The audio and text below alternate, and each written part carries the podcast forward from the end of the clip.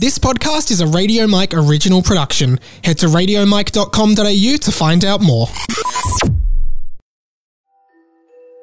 50 years after the events of the final Harry Potter books, and Harry Potter is now headmaster of Hogwarts, ready to usher in a brand new generation of witches and wizards. My name's Radio Mike, and I love Harry Potter. In fact, I love Harry Potter so much that when I was a kid, I wrote an entire series of fan fiction books based on Hogwarts. This is book one in that series. Welcome to Harry Potter and the Boys.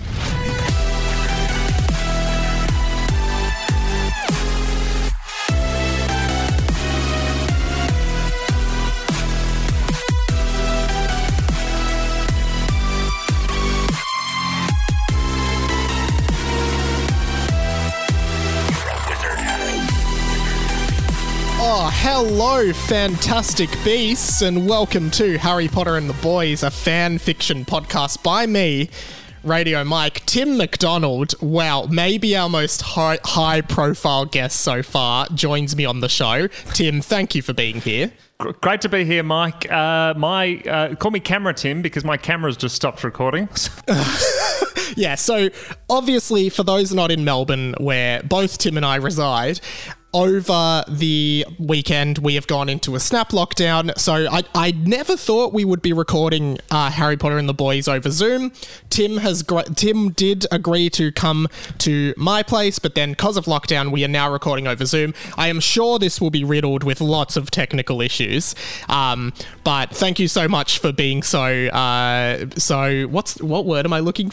flexible. Forced into being here, Mike. That's the word. No, it's great to be here. The camera's now working, so it's great to be here. Although it does look like I've been taken hostage by ISIS by the background in my wardrobe. So, but in a way, haven't we all in Melbourne, Mike? Haven't we all? We all have a little bit. It's like I've put you under the imperious curse. I've forced you to be here. Do you know the imperious curse? I guess that's where we start. What a subtle way to try and find out if I know what I'm talking about. Yes, big Lord of the Rings fan, Mike. So looking forward to talking about Gollum and all of the boys down there. No, Gollum and Aslan and the White Witch, yep. You know, the Lord of the Rings. Yep, I feel like we're mixing a few metaphors here, but as long as the Seven Dwarfs are here, Mike, it's going to be great fun. No, I do know Harry Potter. I know what you're talking about, the Imperious Curse, which I do feel like I'm under. Listeners probably feel like it's the Cruciatus Curse, Mike. There's a reference for some of our listeners. Are we still on? Are we still? Yeah, we are still on.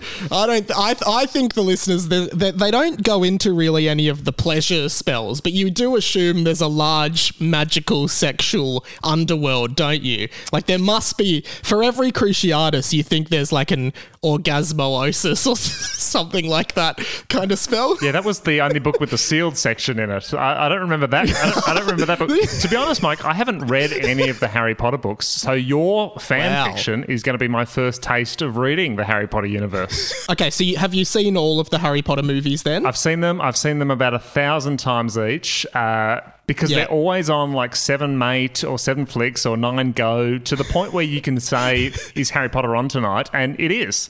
And so I've seen all of them 1,000 times. Everyone always says the third is their favourite. But for me, it's number two. It's Chamber of Secrets. It's the best character in the franchise, Gilderoy Lockhart, who is I don't want to spoil it for people who haven't seen it, although they probably wouldn't be listening to this if they haven't. The book's been out for over 20 years. The movie's been out for probably 20 by now. I'm sure they've seen it. Is it too soon? Anyway, no. So he's a guy who made up his entire life story, and yet becomes a teacher, so the Wizarding Teaching Registry Authority haven't done their due diligence there, and then he blows his brain up and becomes insane, and we never hear from him again. So interesting you say that, because this is something only book readers will know. Gilderoy Lockhart does reappear in the fifth book. Does he? Yeah, so in the fifth book, they go to a place called St. Mungo's Hospital, which is the Wizarding Hospital. Right. And that's where Gilderoy Lockhart has ended up, and they do bump into him there. Now, so he does make an appearance in the books again. At this hospital, Mike, because it appears like in the Harry Potter universe, the only medical remedy is pumpkin juice. So So God forbid they get COVID-19 in Hogwarts, because the only I'm not sure if pumpkin juice has passed phase 2 trials yet, to be honest. But that said, it would be hard to be a Hogwarts student, like, if COVID came out. Because it's hard to do remote learning when you don't have access to a Norwegian Ridgeback at home. That's going to be hard. And look, is death eating an essential service, Mike? Is it? Yeah, you really don't know. These questions. They're wearing masks. It might as well be. Yeah. On compassionate grounds. You can do death eating. Yeah, you're allowed to go death eat. Sorry, Mike. I'm actually writing my own COVID-19 Harry Potter fan fiction. And not to start off your fan fiction podcast by reading someone else's fan fiction, but can I read you the pitch? Here's the pitch. Please read it. So it's called Harry Potter and the Order of the Chief Health Officer. So it's the follow-up to Harry Potter and the Nebulizer of Fire. So that's going to be great. That's going to be great. So when can we expect a release date on those? This is just the pitch. Just the pitch, yeah. I need a bit more time. I need to be locked down. I need stage 5 lockdown to have a bit more time to this. What have we got here?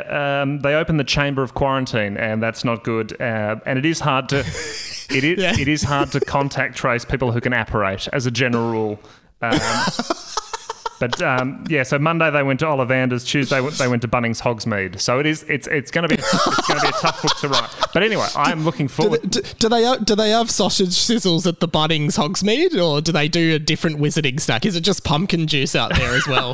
No, you get a sausage sizzle and butterbeer, and away you go. Yeah, nice. So anyway, that's coming soon. But I'm more looking forward to reading your fan fiction. Oh well, thank you. I mean, mine's got a little bit of age to it, so mine's there's a bit more time that's been spent mulling over mine. People will know Tim from Have You Been Paying Attention, and of course the Tim and Sammy Show. Sam did come on the podcast a few weeks ago, and you did. Is that's the only one you've listened to, which is perfectly okay. I don't expect any of the guests to ever care about this podcast at all. Well, but you did listen to Sam's episode. Well, listen is a strong word, but it was on in the it was on in the background. I don't tend to listen to Sam a lot, even when we're doing shows together, but I did hear a bit of it. So I know the basic gist. I love it. I can't keep up with all podcasts in the Radio Mike universe, Mike. There is not enough time in the world. I'd have to be locked down for the rest of my life to be able to catch up with the shows you've released this week. It is great. Sorry, Mike. It is great to be here. I enjoyed the one with Sam. And so the basic premise is you wrote... How old were you when you wrote this book? Well, so it kind of has two iterations. When I was in grade 4, when I went to primary school, I wrote it at lunchtime outside the canteen with a bunch of other boys... in my class, one of whom ended up going to the same school as us, because you and I went to the same school, one of whom went to our school as well, so you may know him. And then in year 7... I rediscovered the exercise book that we had written it in, and I opened it and I was like, oh, I'm going to digitize this. I'm going to type it up. Made a few more mature changes. My writing style developed from the age of 10 to 13. So you've got to expect that there would be some changes happening there in writing style. Authors can't just stay the same. From children's nonfiction to young adults nonfiction. No, fiction. Essentially, yes. So I'm about 13. What actually happened in the Sammy Garlep chapter? I believe, was that the sorting hat chapter that he was on, where they were sorting all the different students? It was called The Sorting Dilemma. That's right. The real dilemma was whether to keep reading the book, because it was about 150 people getting sorted in order. And then the main character right at the end, who we just sort of skip over, and we're sorting... was it Loser McLoserface? Was he one of the characters? Or Idiot Loserface was one of the characters that got sorted in Hufflepuff. Yeah. Idiot Loserface. Yes, so that's where I left off in the story, but I know that you've had a few more chapters since then, so... We've been a long way since sorting. Long way. Oh, great. So they've walked down the corridor. They've opened the door into their rooms. This is the kind of the pace that we're going at. Yeah, it is a snail pace. Can I ask... I do ask a couple questions before we start. I usually try to predict the house of the guest, and if I'm predicting you, I've known you for some time now. You scream Gryffindor to me. Are you a Gryffindor? Well played, Mike. 10 points to you. I am a Gryffindor. I haven't done. Someone I know did the Pottermore quiz for me, and I was a Gryffindor. But I'm a Leo in real life, which is the lion. So I am fairly brave. I mean, the bravest thing I've done to date is say yes to this podcast. But that is how brave I am, Mike. But I'm happy to be here. I'm a Gryffindor. What are you? Are you a... I've known you... Ravenclaw. Ravenclaw. Oh, sorry. I've just ruined it. I'm going to guess Ravenclaw. Yeah. No. Yes, I am a Ravenclaw. It's one of the Ravenclaw traits. It's academically bright. Yeah.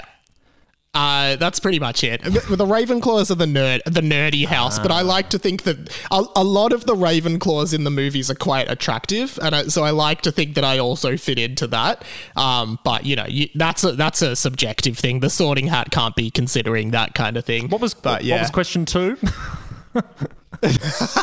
Hey, we do a little segment before we get into the fan fiction, and this segment is called Potter or Notter, which did not feature in Sam's episode. This is a new segment. Let's cue the sting.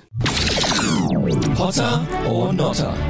So basically, the premise of Potter or Notter, Tim, is I read 3 different lines from different fantasy books. They could be Potter, they could be Notter. You've got to decide whether or not you think the quote that I'm reading comes from Potter or Notter. Can I just say, yeah, Mike, very brave of you to be reading official Harry Potter works on the Harry Potter fan fiction podcast. Very brave to be giving the audience a taste of better writing. I'm not sure I'd be doing... what it could be like. I'd be doing this at the end of the podcast. But anyway, ready to guess? Here's your first one. Is this Potter or is this Notter? The forest was quiet. The slight afternoon breeze stirred the tall oaks and cut the day's heat, while rustling the leaves only slightly. Potter or Notter? Well, it's definitely not your work because there are adverbs in there. Rustling the leaves slightly. Okay, forest. The forest was quiet. The forest was quiet. I mean, it could be the Ivan Milat story, but I'm going to go... could be the first Del Toro quest, which I believe is called the Forest of Silence. So it could be that. There will be some silence if some of these jokes don't work well, Mike. I'm going to go Potter. I'm going to go Potter. Ooh, first person to ever get one incorrect. What? That is Notter. That is from the book Magician by Raymond E. Feist. Oh, spoiler alert, I'm halfway through that. Jeez. Well, that was in the first chapter. I just opened the book to page 10. I read books in a different order. I skipped the first. All right. Here's your second one. This is this Potter or is this Notter? So we need to... This is a quote. Two characters are talking in this. So we need to choose now who to be friends with for life? That's quite scary. On the contrary, it's exciting. Potter or Notter? It's shit house. That's not the game. We need to choose who's to be friends for life. Now, it does sound like the part of the Magician's book that I've read, but it's not that. You wouldn't do that twice in a row. This feels like Dr. Seuss to me, Mike. Ooh. Is that... Are you locking that in?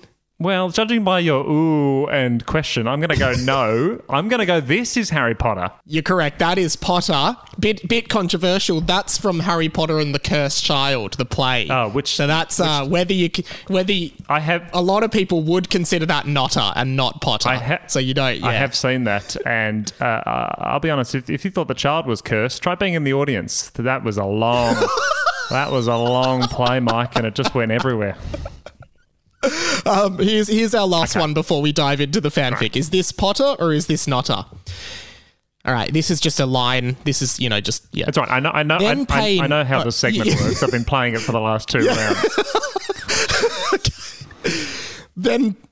Then pain such as he had never experienced sliced through his brain like a demolition ball.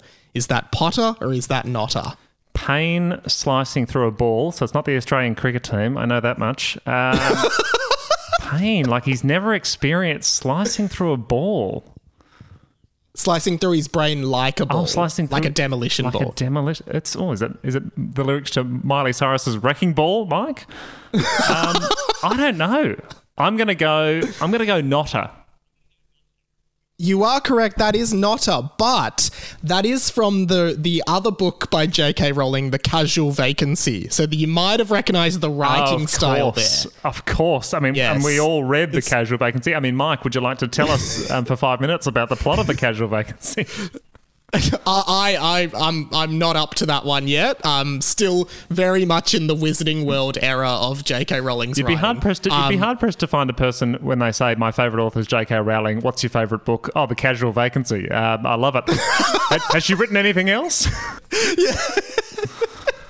Haven't heard of her. What else has she done? But I'm sure all of these books pale in comparison to Harry Potter and the Boys, Mike, which please tell me it's time to have a read of.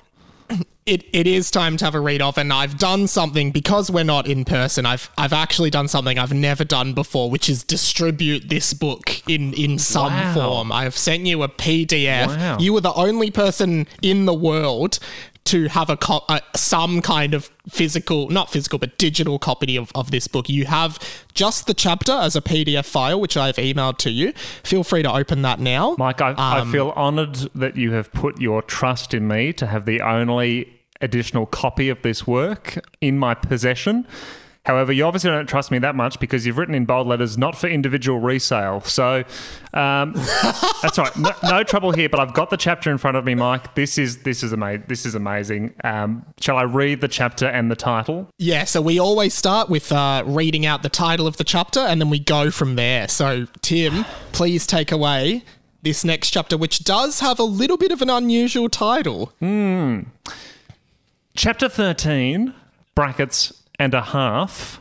So it's the half chapter already. J.K. Rowling's famous technique of the half chapters. Chapter 12 and a half, The Boy Who Lived, Part 2. Chapter 13 and a half, adding a chapter, brackets, or the elemental spells. Which is this, now we're getting into some interesting territory here. The chapter is called Adding a Chapter, and it is chapter 13 and a half. So you haven't even added a full chapter. So the title is already a lie, Mike. Yes, it is already a lie. Plus, I mean, I wonder if there's a reason why it has to be a half chapter. Like, why can't it just be a full chapter? It is quite long. There's probably 5 or 6 pages, which for this book is long. So we might find out. But let's dive into it. Chapter 13 and a half, adding a chapter or the elemental spells. The next morning, the boys check their timetable. Good start. Strong start. Hook the reader in, Mike, with some big, bold action.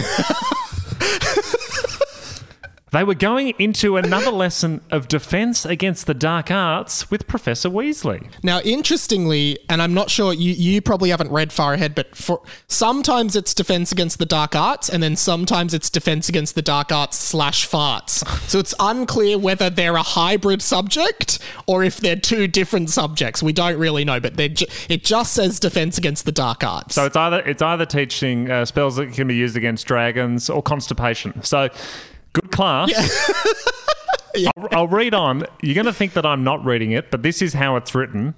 Also, Did you notice that Hermione is called Professor Granger in this book, not Professor Weasley, which is pretty wrong, since she married Ron in the epilogue of Book 7, unless she decided to keep her maiden name, which is perfectly acceptable. And the sentence... and can we just pause there? Well, the sentence hasn't even finished yet. Very progressive. Very progressive, Mike. Very progressive. Even though in the last one I heard there were no female characters. So suddenly by chapter 13 you've developed a conscience, which is great. Yeah. So the sentence hasn't even finished yet. I will preface that. No, so don't take a breath. Do not take a breath. No full stop. I'm going to go back to the start, no interruptions, and read this sentence as it was intended. Yeah. Also, did you notice that Hermione... Also, did you notice? A narrator saying, did you notice? This is the narrator being like, oh, what about this? Take a look at this. This is interesting. Writing up ahead. Let's take a listen. This is the sentence. Also, did you notice that Hermione is called Professor Granger in this book and not Professor Weasley, which is pretty wrong since she married Ron in the epilogue of Book 7, unless she decided to keep her maiden name, which is perfectly acceptable. But it also adds to speculation that perhaps Ron and Hermione divorced at some point after the 7th book. That was a page. End of sentence. That was one sentence per page. This is going to be a long read, Mike. Okay. But that is very interesting because it, like, Professor Granger in this book is Professor Granger. Have Ron and Hermione gotten a divorce by the end of in the 50 years since Deathly Hallows? We don't know. Maybe we find that out later. We don't know. It's a bold tactic of the narrator to suggest much more interesting action as a possible subplot to the actual plot, which is the boys check their timetable. So you've speculated on the idea of an interesting marital breakup, but we're not going to talk about that. We're not going to touch on that because the boys have got timetables to check. You as the listener, you're welcome. You as the reader, sorry, you're welcome to think about whether this has happened. But we're not going to be getting into it here. But you are welcome to speculate while still reading the proper book. This is like Bob Catter. Let 1,000 blossoms bloom, but I ain't spending any time on it because the boys have got timetables to check. Okay, let's read on. And this is the narrator, to be honest, I don't think any of us would be upset about that. We all know Hermione is way out of Ron's league and she could do so much better than him. No offense to Ron or Rupert Grint. I actually really like Rupert Grint.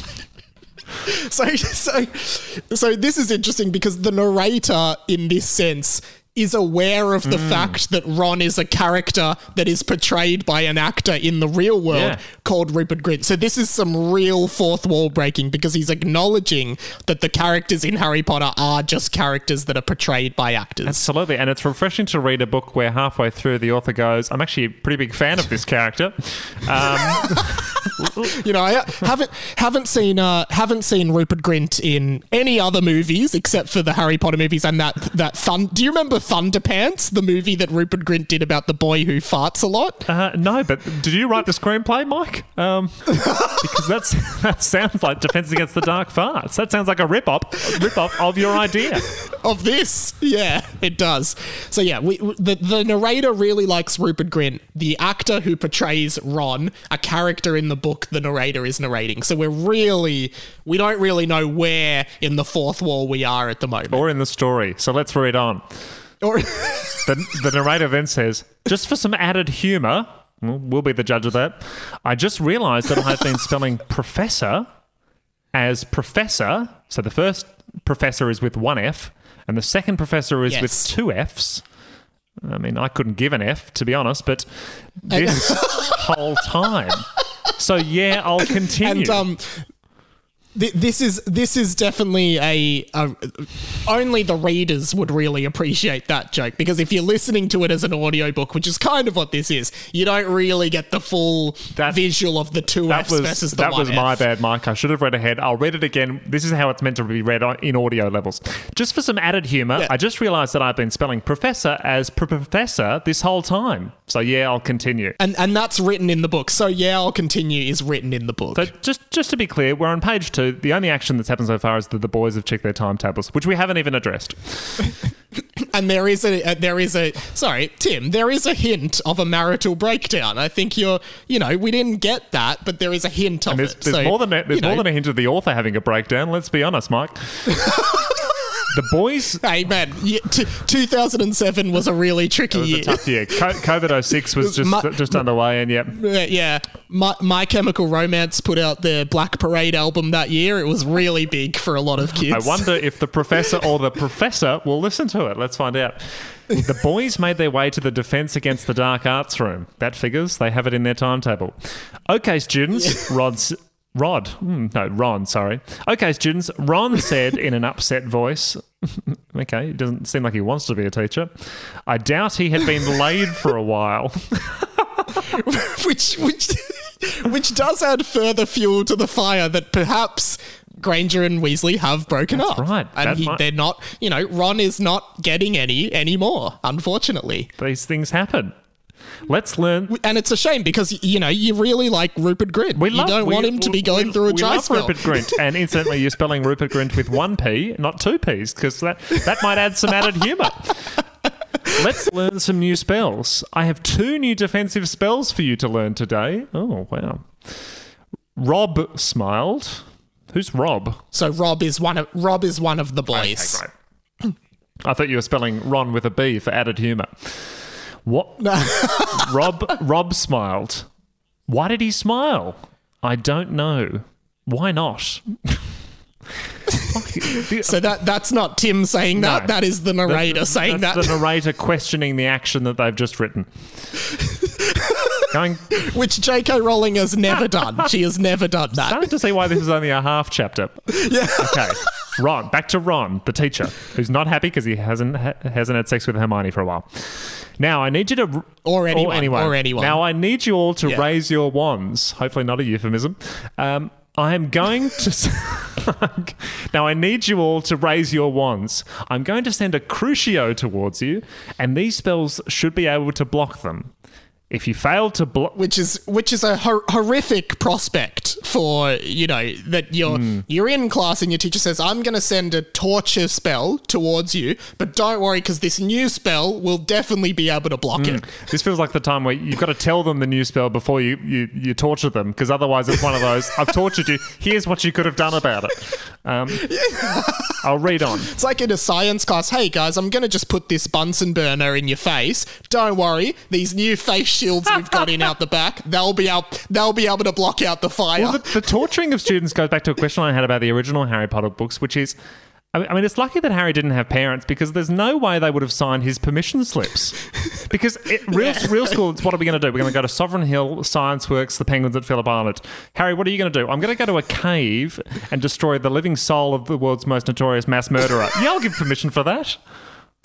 And here it is again. They're being tortured in class. But fortunately, Ron's going to tell them the spell. So we read on. Ron says, if you fail to block them, and that's written, I'm reading that how it's written.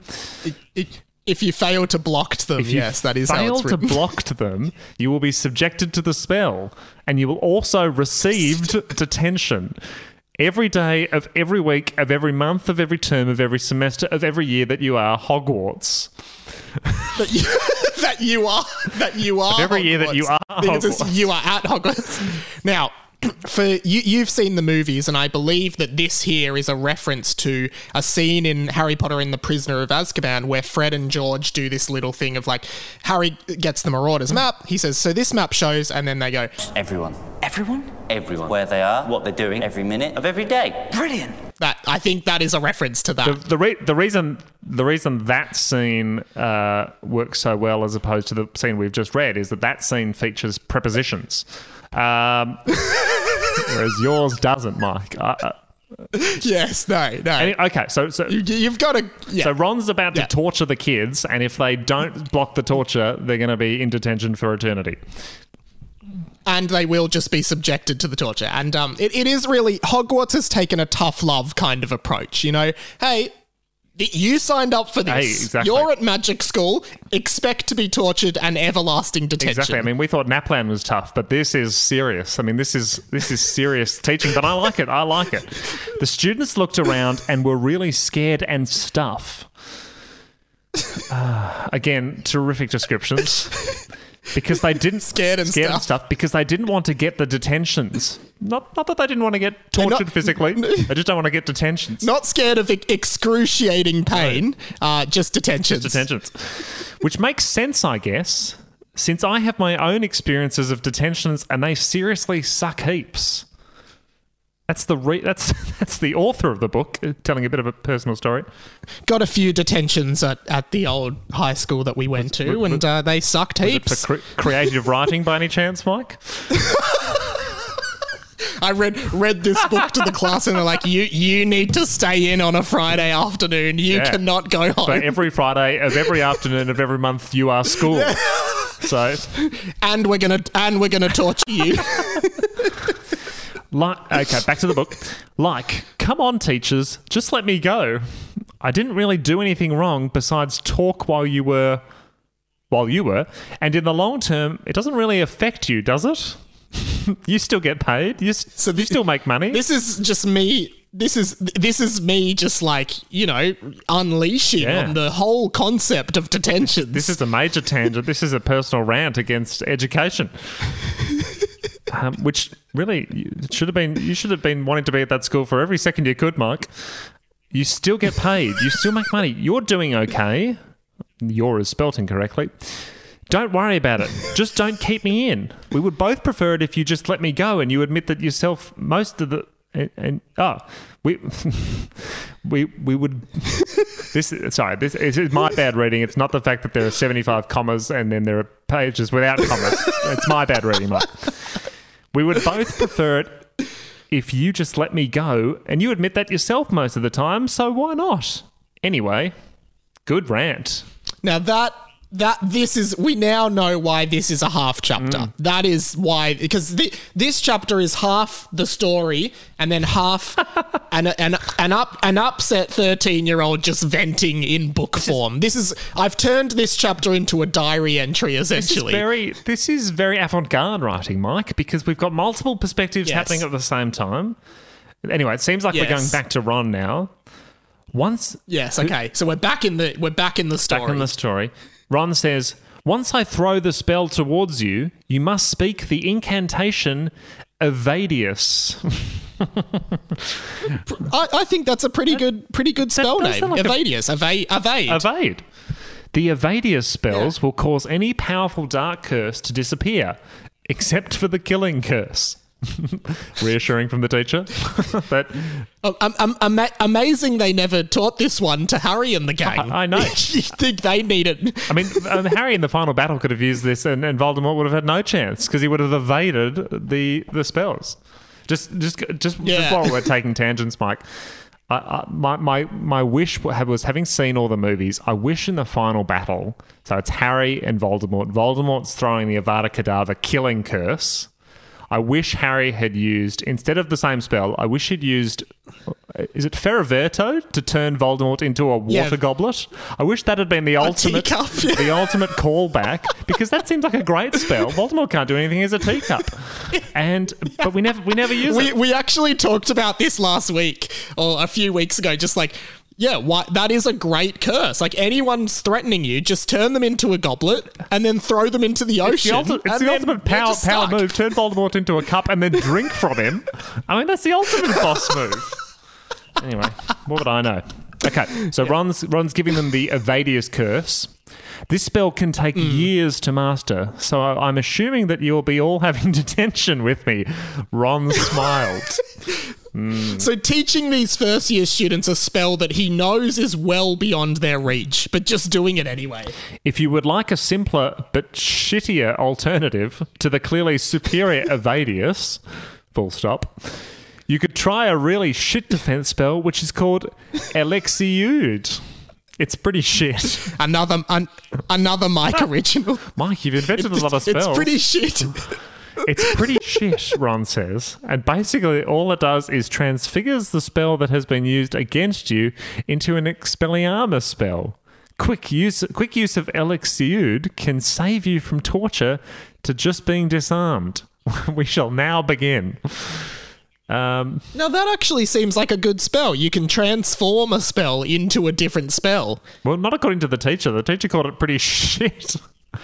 I'd love to imagine if you're in class and the teacher goes, all right, we're going to learn the 7 times tables. I know we learnt the 6 times tables. I mean, these are pretty shit, but trust me, when we get to the 8 times tables, you're going to love them. Ron lined up the students from shortest to tallest because Neville prefers short kids in detention because it makes him feel taller and he would be taking half of our detentions if they are received. Good logic. Which does mean that Ron has had a conversation with Neville about, hey, can you help me out with detentions because I'm teaching the Elixiud spell today. There's probably going to be a lot of detentions. I wouldn't call it teaching. He's promised to kill them, and if they don't survive, they get punished forever. So, good class. I wouldn't be choosing this as an elective. Get back to the farts. Yeah. The students lined up and began testing the spells. Ron was astonished by the amount of students who were doing it right. That is astonishing, given he practically gave them no instruction and threatened to kill them. But I suppose good motivation. Only 3 students got the permanent detentions, and these students were all very shattered and upset. Obviously hadn't been laid for a while. But don't... Tim, they're first years, mate. That's too far. Sorry. That's taking it too far. Okay, now that we know where the line is... But don't worry, because all of the boys succeeded, and the characters that got the detentions are not main characters and play no part in the story and are simply here for comic relief. There we go. Really great tactic to use there. You know, have characters that are not main characters and explicitly tell your readers that, hey, don't worry about these characters. They're never going to come up again in the story. I can't trust the narrator though, Mike, because with the amount of tangents you go, these characters might end up being the most central, most important characters. Ron stopped the class and congratulated the students on their achievements, i.e. not dying. He then told the class that it was time for the theory part of the lesson. Good thing. Start with the practical that there's no way that they can possibly understand, then hit him with the theory. The theory behind it, yeah. Many students became angry at this and left the room. Okay. They'd rather take a chance on dying than open their exercise books to page 14. But it is true. Like if you were doing, say, PE at school, and it's like, all right, guys, we're gonna play footy outside, and now we're gonna come inside and learn the science behind cardiovascular exercise. You'd walk out of that class. Exactly. This is what I play footy. So here's my question. Where does this chapter fit into the overall story of this book? Because the chapters I've heard, it's just a list of things happening in their day. What's the big plot of this book? So far, we're not really sure. There have been a few things going on with, like, one of the teachers, Mr. Charger, who's one of the mean teachers at the school. He seems to be able to shoot spells out of his bum hole, which we believe is him using the dark fart. So there's a bit of mystery there. So that's sort of the plot. Incidentally, a bit of trivia. That's how Maggie Smith fired her spells as McGonagall in the movies. So out of her arsehole. So, okay, so that's where this fits into the bigger, just providing a bit of context for the listeners and the readers. Ron continues, today's theory section will be based on the elemental spells, which are almost impossible to use by all wizards. There you go. And I'm sure that if you don't use them, you're going to be punished or killed. These spells are ancient and were used only by the greatest wizards. As for me, I am only able to use one of the spells. Oh, interesting. Bit of intrigue. Ron was never great academically in his time at Hogwarts. We do know that, but it seems like he has come a long way since then and can now use one of these ancient spells. I can't wait to find out what these ancient spells are. Many students became focused at the rather interesting topic. Good. I thought they'd all left, but they obviously rushed back into the classroom. Ron took out his wand, again, hopefully not a euphemism. At the moment, there are three known is in italics, elemental spells. Although ancient sources seem to imply there are even more. The three known elemental spells are... Can we just pause? Ooh, what are they going to be? Can we pause very quickly? Because this actually seems like a big... plot revelation. Like, we're starting to learn about some lore of the world that wasn't in the original series, yet this is a half chapter. So if that doesn't excite you for what's to come, I don't know what will. Mike, it's a major plot revelation. What's it doing in the book? Where's the speculation on characters that are no longer important? And your own personal rants. Okay, what are the three known elemental spells? Ron stopped talking because he noticed Gemini. He's one of Gemini. He's a boy. Okay. Ron stopped talking because he noticed Gemini and Derek. Refreshing to hear a character in Hogwarts called Derek sniggering in the back. Ron was infuriated. He didn't like to be interrupted. Never interrupt someone who threatens to kill him, as a general rule. He began writing on the blackboard behind him. So that's interesting because you don't see many blackboards at Hogwarts either. Chalk as well. No, I mean, you'd think they'd have a smart board, but no, blackboard. No, because it was a smart board. No, we all know teachers just can't use smart boards. They just can't figure out how to use them.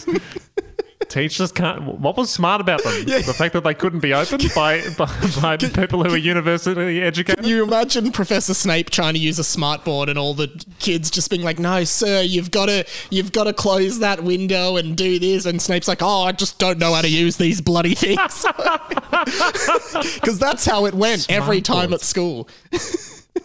If you don't know what we're talking about, if you were at high school or primary school in the sort of mid-2000s, blackboards were replaced by whiteboards, which were then replaced by whiteboards with a faulty projector of a computer onto it, which would never line up. It would always be on a 5-degree angle and zoomed out to 1,000%. And then teachers would try and click on it using the whiteboard marker, realising that wasn't working. And then you'd use permanent marker on the smart board and leave a massive dick stain on the smart board. Always that one teacher who accidentally wrote on the smart board with a whiteboard marker and then just like can't rub it out because it's not an actual whiteboard. The only thing smart was the company selling these ineffective boards to thousands of schools across the country. That was the real genius. Yeah. Okay, so Ron writes on the blackboard behind him, "Those talking will be expelled from Hogwarts in brackets XVI minutes." 16 minutes. Well, that's just a bizarre bit of prose right there. That is just a strange sentence. So he started writing the punishment in English, switched to Roman numerals, and then back into English. So hang on. Okay. So if you found talking in class, you're punished for 16 minutes. Yeah. If you fail to protect yourself from the killing curse, you're punished for eternity. Yeah. Well, it's a strange system. Two kinds of eternity, because you assume you die, but you also get detention for the rest of your time at the school. So yeah, not only are you dead, but you have the embarrassment of being dead in detention. You've got to come back as a ghost. That's what happened to Moaning Myrtle. She got never-ending detention. That's right. She talked in class. This actually does fit into the true Harry Potter universe, though, because I've always had a bone to pick with the scoring system of the House Cup. Yeah. So the House Cup was this thing that all the students were playing for. And yet in the same scoring system, Neville got like 60 points for having the courage to stand up to your friends. Harry and Ron, for defeating a killer troll that almost wiped out the entire school, got 5 points. What kind of Qantas Club frequent flyer rewards point is that? Do you remember? You get 5 points for... Sorry, no, continue. You get 5 points for saving the school from almost certain destruction, and for having a slight metaphorical victory, you get 60 points. And then do you reckon there was... Because we had house points at our school. There was always that one teacher who like... Because most of the time, teachers give them out in multiples of 5 or 10. There was always that one teacher who's like, all right, you can have 2 house points for that. And it's like, two house points, God. Two house points? I just fixed the smart board. What are you talking about? I deserve more than that. I would have loved there to be an epilogue chapter to the Harry Potter series after Harry had defeated Voldemort. And for defeating the most notorious serial killer this world has ever known, 7 points. Okay, what are these 7 points? Which does mean Gryffindor is still 2 points shy of the win, unfortunately. But well done, Harry. You did do a lot. But to Neville, who killed the killer snake, 1 billion points. So, back to the book. Ron has written on the board, "Those talking will be expelled from Hogwarts for 16 minutes. Everyone read the message. There was no more talking." He wrote underneath the message, "These are the elemental spells." Wow. The elemental spell of fire, Moltano. Ooh, interesting. I've noticed something. The elemental spell of ice, Articane. I've noticed something again. Yeah. The elemental spell of thunder, Zapatron. Now, Zapatron is a very technological kind of spell. If I'm not mistaken, Mike, I'm not a Ravenclaw nerd, but if I'm not mistaken, are they not Pokemon from Pokemon Emerald? If you're, well, very, like... You're on track, but you're quite incorrect. So, it's fire red and leaf green, isn't it? Clearly, here you see more of Mike's Year 7 influences coming out in his writing, because those are not the names of Pokemon, but there are 3 Pokemon in the original Pokemon series: Zapdos, Moltres, and Articuno. And I've created 3 spells: Moltano, Articane, and Zapatron. Now, I find this interesting. Hang on, let me just check copyright law. Yep, all clear. I'll just check my Pokédex. Yep, it's all good. But can I just give you a quick little tidbit fact about those names that I quite like? Please, take a tangent, Mike. I mean, the narrator would never take one in the book, but please, you take a tangent. We are very close to being done here, but, like, those 3 Pokemon, Articuno, Zapdos, and Moltres, it's actually the Uno, Zap, Dos, and Mol Trace is the Spanish 1, 2, and 3. I always thought that was very interesting, but yes, please continue. There you go. We'll define very interesting. Soon we'll have a spell that's just like pick a choose on or something like that. Charamandazor. Yeah. Right. So these are the three elemental spells. Yes. Moltano is the spell of fire. Articane is the spell of ice. Zapatron, the spell of thunder. Ron continued speaking. The first two spells have been used once before under in italics. Special circumstances. What are the special circumstances? I'm assuming we will never find out. they sound interesting. We're never going to know about them. Put that in the box of. Put that in the box of. Did Ron and Hermione get a divorce? What were the special circumstances? These are interesting questions. They were used once before by two famous wizards, Godric Gryffindor and Salazar Slytherin. Wow. Of course. Wow. Let's learn more. I mean, we probably won't, but let's try. Ron says, I'm also able to cast the Moltano spell, as I have red hair, lol. So, you know, Ron has red hair. Red is the colour of fire, which is obviously why Ron can cast the fire elemental spell. Obviously. I mean, the logic is flawed. It's pretty obvious. I mean, finally, that's pretty obvious. But Ranger, what about the third spell, Lockyer? So, and just another pause here. You know, we're going back to 2007, Summer Heights High, huge show at this point, which is probably where Ranger has come into to this book. There we go. I'm glad Salazar from Tonga is not a character in this book because we wouldn't be able to do it these days, Mike. Smouse, the wizarding Smouse. The Smouse Cup. 2 points for the Smouse Cup. Ron continues, the Zapatron spell was also used once by another wizard. Well, that was hardly a surprising reveal. Another what? Wizard. Jesus. Ron continues, I'm not sure how or why it happened, but it happened, Ron replied. Well, who used it? Hopeless McDopeless asked. It's good. That's a bit mean to call a character Hopeless McDopeless. It's good to see Hopeless McDopeless make a return because I did think he did appear in the sorting chapter and I did think he would definitely be a one-off character. But, like, it's good to know he's still hanging around at Hogwarts.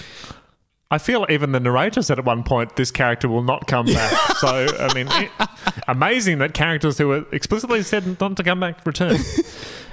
So, well, who used it? Hopeless McDopeless asked. Ron seemed unsure if he wanted to say or not. But before he could, the door at the back of the room opened. Here we go. This is a bit of action. Finally. Everybody turned their heads around to check who it was. Mr. Charger had entered the room. A idiotic grin on his face. The irony of describing someone's grin as idiotic using the incorrect preposition beforehand, Mike. A idiotic grin. Also, I'm reading along with you. Idiotic is also spelt incorrectly, as it usually is. Oh, yeah, sorry. I'll read that how it was intended by the author. Mr. Charger had entered the room. A idiotic grin on his face. He wore a sticker on his robe saying, potions teacher, smile emoticon. Good. He strutted wankerishly. That is a new adverb. We have not had wankerishly. We've not had an adverb for a while, but there it is. He strutted wankerishly to the front of the room. He slapped Ron in the face, lightly, okay, and slowly rotated his head round like Snape did when Harry said he's got Padfoot in the place where it's hidden in the fifth movie. Okay, hold the phone. Very specific reference. Almost a reference to something that had not been written or seen yet. In the time of this universe. So you need to have seen the movie. Yes. You need to have seen a different movie to know what's happening in this movie. Oh, so a bit of action. So who's Mr. Charger? He's the Defense Against the Dark Farts teacher, isn't he? Correct. No, he's the potions teacher, but we believe he is using Defense Against the Dark Arts because he shot a spell. He shot a magical light out of his bum. So we don't know what that is yet. I think we've all been there. What? Okay, so this is a big confrontation between the two lead professors. They're going head on. I used it, Mr. Charger yelled. Wow. He walked out. So okay. He's walked in, he's lightly slapped Ron across the face. He says, I used it, and then he walks back out. It's like he was waiting outside the classroom the whole time. And yet an amazing revelation that we will now never know anything about. What did he use? He used Zapatron. There are more questions. He used Zapatron, I think. That's what he used. He used Zapatron. Oh. Yeah. So it was a thunderbolt he shot out of his ass. Maybe. That was weird and dramatic. Sam spoke. Shut up, Sam, you tool. Rob insulted Sam and the class laughed. You don't know how he used it. We can have a guess. Out of his bum. You don't know when or why. You don't know what happened. No, Ron said. Oh, sorry, that was Rob before. Rob is different. Sorry. Listeners who have been following along with this podcast, who are actually listening to this podcast to hear the text of this book, not our little joke asides, they're going to be majorly confused. Yeah. It was Rob who insulted Sam. Yes. And then Ron said no. Well, you aren't a good teacher, Michael smirked. Ooh. Now, this is interesting. It appears to be Russian. The next line appears to be written in Russian. That's interesting. So can you speak Russian? No, I can't. What? So, like, there is a Russian sentence in Russian characters that we don't know what it is, right? I mean, bold move from the author who was clearly struggling with English sentences written in English to be writing suddenly in another language. Do you know what I'll do? I'm on my computer. I'm going to Google translate this sentence. Ah, interesting. What do you think it says, Mike? You're the writer of the book. What do you think it says? I have no idea what it says. What does it say? It says, what do spells do? Okay, so it was a legitimate sentence that fits in the context. Sentence. Ironically, the one sentence written in Russian is actually the only sentence with perfect grammar and syntax. That's amazing. But also, why is Lockie speaking in Russian? That is another question. Added to the list of interesting questions that will not be answered in this chapter. What do spells do? Lockie said a sentence all of a sudden in Russian for some random unknown reason. Sorry, I don't know how that happened. What I meant to say was, what do the spells do? Okay. So we could have just read on and we would have figured it out. So I think Ron, the teacher, continues, Moltano will permanently burn a person where it is hit. It will cause them constant pain forever.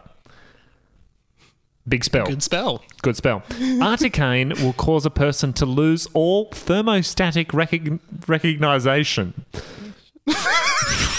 What does that mean? That's what they lose the ability to go, gee, it feels hot today, or it's a bit chilly. Is that the spell?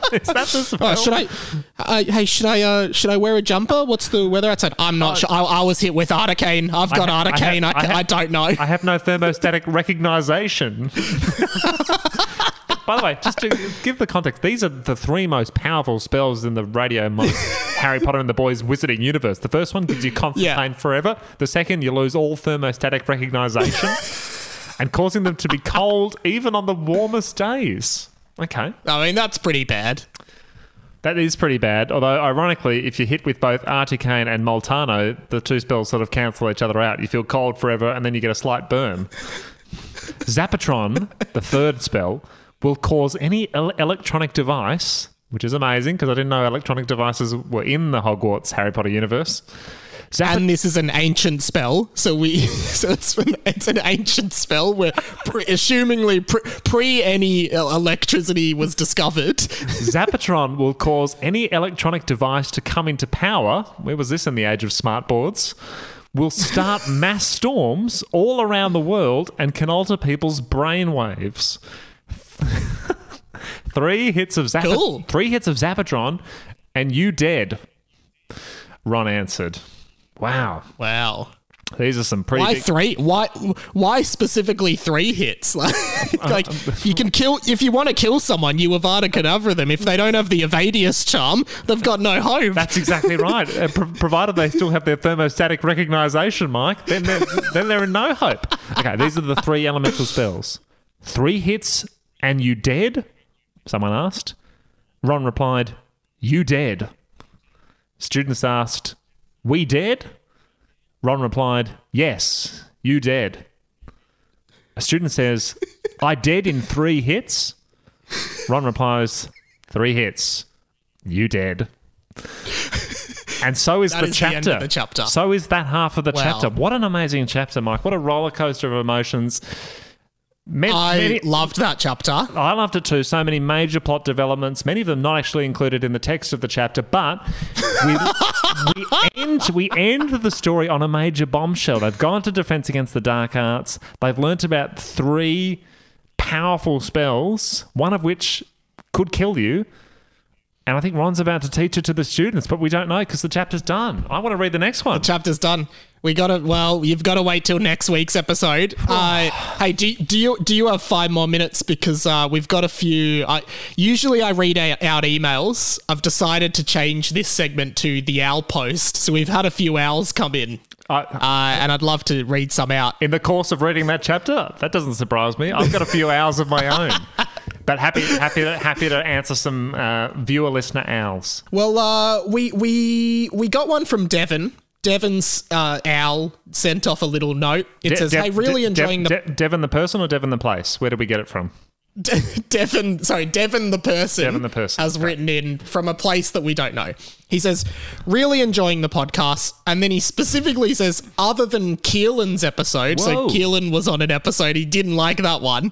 As a massive Harry Potter fan, I must say that you enrage me slightly at least once or twice an episode with your inaccuracies.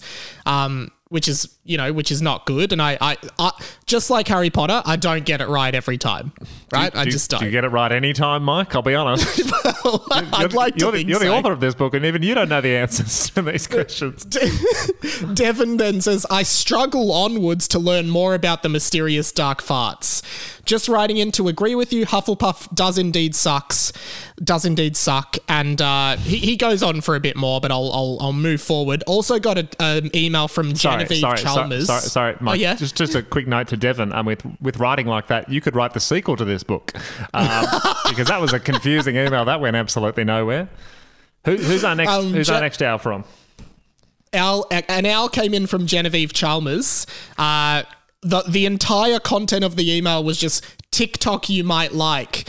She then linked me to a TikTok, and she said, it's a TikTok where Professor Umbridge from the movie says, "You're going to be doing some lines for me today, Mr. Potter." And then I'm sure you can guess where the TikTok goes after that. Absolutely. Yes. Drug use, essentially, Mike. Yeah. Which not a Bart Simpson chalkboard gag kind of thing. It's a different kind of lines. Don't put chalk on the smartboard. Whatever you're doing, don't do that. Got another owl from Nick Condon. Last chapter, we were introduced to 2 students who were twins called John and Squid Mooney. And there was also a spell introduced in that chapter. Hang on. 2 twins called John and... Squid, which is short for Squidvius. Imagine the parents. Now, all right, got 2 kids, we got to name them. What do we name the first one? John. What do we name the second one? Think of an object. Squid. Squid. Now, in the same chapter, we also learnt a new spell. The spell is just John, and it turns any object into a living human being called John. Now, Nick Condon's actually created his own fan theory. He said, "Theory, John and Squid Mooney were both squids, but someone used the John spell on John the Squid, and now he is a human John." So there's that. That actually makes a lot more sense than parents naming 2 kids, one kid John, the other kid Squid. That they were both called Squid, and Squid number 1 said, "There's a spell that can give me a slightly better name, and I can walk on land, so I'll become a John." Wow. See, Mike, these are interesting characters, but they were nowhere in this chapter. That's how bold this book is. You're introducing amazing characters and then ditching them in the next chapter. Two final owls came in. You obviously haven't heard the last episode, but you may have heard in the Sam episode, we do have a young lady named Amy, who is the official correspondent of the show. She emails in every episode. Hello, Amy. I'll wait an episode for your reply, but that's okay. There was one episode where she didn't write in. Whoa. But what episode was that? That was 2 episodes ago. So then the next episode, we actually got an owl from a different Amy who said she wanted to possibly replace the original Amy as the official correspondent of the show. And I made her, with Zach Miller, another mate of ours that you know, Zach decided that the new Amy should be the foreign correspondent of the show. Even though she's from Australia, she is the foreign correspondent. So we did get an owl from the original Amy. She says, "Hello, Mike, my good friend and birthday twin." We did find out Amy and I have the same birthday. "Welcome to my 13th email. I'd like to extend a warm welcome to the other Amy, the foreign correspondent, but also would like to defend myself in light of claims of my dropping the ball.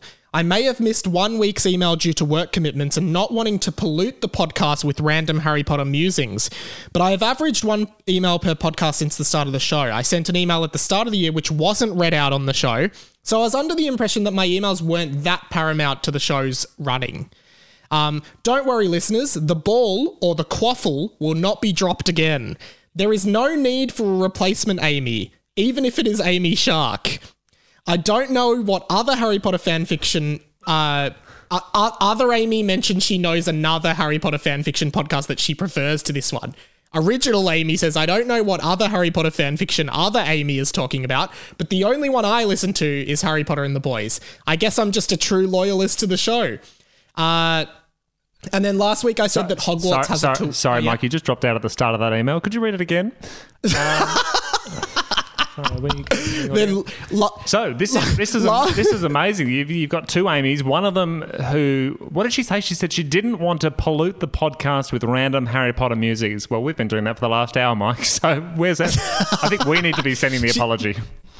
She then clears up because last week I said there was a tuition fee at Hogwarts. It turns out there is not a tuition fee. The Ministry of Magic subsidises magical education. That goes to my other question. As you're a fan of the series, Mike, explain to me this. Yeah. How the most powerful person in the magical universe seems to be the headmaster of the local school, and he's challenging the Minister of Magic for control of the wizarding world. The equivalent of that would be if, like, ScoMo ran in the election against the principal of DLR. I mean, it just doesn't make sense.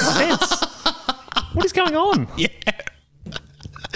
Maybe one of the 2 Amys writing in could answer that question next week. Yeah, if one of the Amys could answer that, that'd be good. Finally, Al from New Amy, foreign correspondent. Hey, Mike. Glad to hear original Amy is still with the podcast. It has always been my dream to be a Melbourne-based foreign correspondent on a Melbourne podcast, so thank you. I can assure you I'll take this role very seriously. Already added it to my resume. And then she says, I'm sure original Amy is all over it, but with regards to tuition, the Ministry of Magic does cover all fees at Hogwarts. Glad we got to the bottom of the subsidy mystery that was keeping all fans up at night. I mean, who killed Voldemort? Who pays for the tuition? I mean, they're both major questions. Finally, she does plug the other Harry Potter fan fiction that she listens to. I'm refusing to mention that podcast on the show. We don't negotiate with terrorists, Mike. We don't promote any other fan fiction. I mean, if you are going to read Harry Potter fan fiction, Harry Potter and the Order of the Chief Health Officer is coming out soon. So I will get an Amy to read that. Just before we go, Mike, you have 2 Amys who are at the centre of this podcast. Who's your favourite? I don't have a favourite Amy. I like both of the Amys as much as the other. I really hope they continue to contribute to the show. Love you both, Amys. Is it possible that Amy number 2 was actually a squid and used the Amy spell to become Amy? Is that possible? Well, I guess we'll find out next week. It is possible. So looking forward to hearing from the Amys via the owl post next week. Tim, thank you. This has been a bloody journey doing this over Zoom with our tech setup, but can I please request that you plug all the great things you do here? Please do that now. Okay, so Harry Potter and the Order of the Chief Health Officer, that's coming out soon. Occasionally, you may notice me up the back on Have You Been Paying Attention, 8:30 Monday nights, coming back in 2021. Tim and Sammy, at Tim and Sammy on all your socials, do a podcast there. If you like motorsport, at the Reserve Drivers, I do an F1 podcast. But Mike, can I thank you? What a pleasure it is. I mean, statistically, with the amount of podcasts you release, I was bound to appear on one of them at some point, but it has been such a pleasure reading this book. I can't wait to hear how it unfolds. Unfortunately, I do have to rush off. It's got very cold in here all of a sudden, and I've lost all thermostatic recognition. So I do have to go. But it has been a pleasure, Mike, and I can't wait for the next chapter. Definitely check out the Tim and Sammy podcast with obviously Sammy Garlep, who, as we said, was on an earlier ep of this podcast, and would be great to get you guys on Mike Talks as well. Get you on everything we can. But yeah, Tim and Sammy Pod I've been listening to every episode. Super funny, just really great podcast. And is it once weekly that it's coming out? Yeah, once a week. Some podcasters choose quality over quantity, but that's okay. That's okay, Mike. Do you want to plug all four of your podcasts now? No. I'm all good. Tim McDonald, thank you so much, man. I really appreciate it. Radio Mike, thank you. And as we say in... it's now... Radio Mike, thank you. And Evadius. and as we say in Russian... as we say in Russian, what do spell do?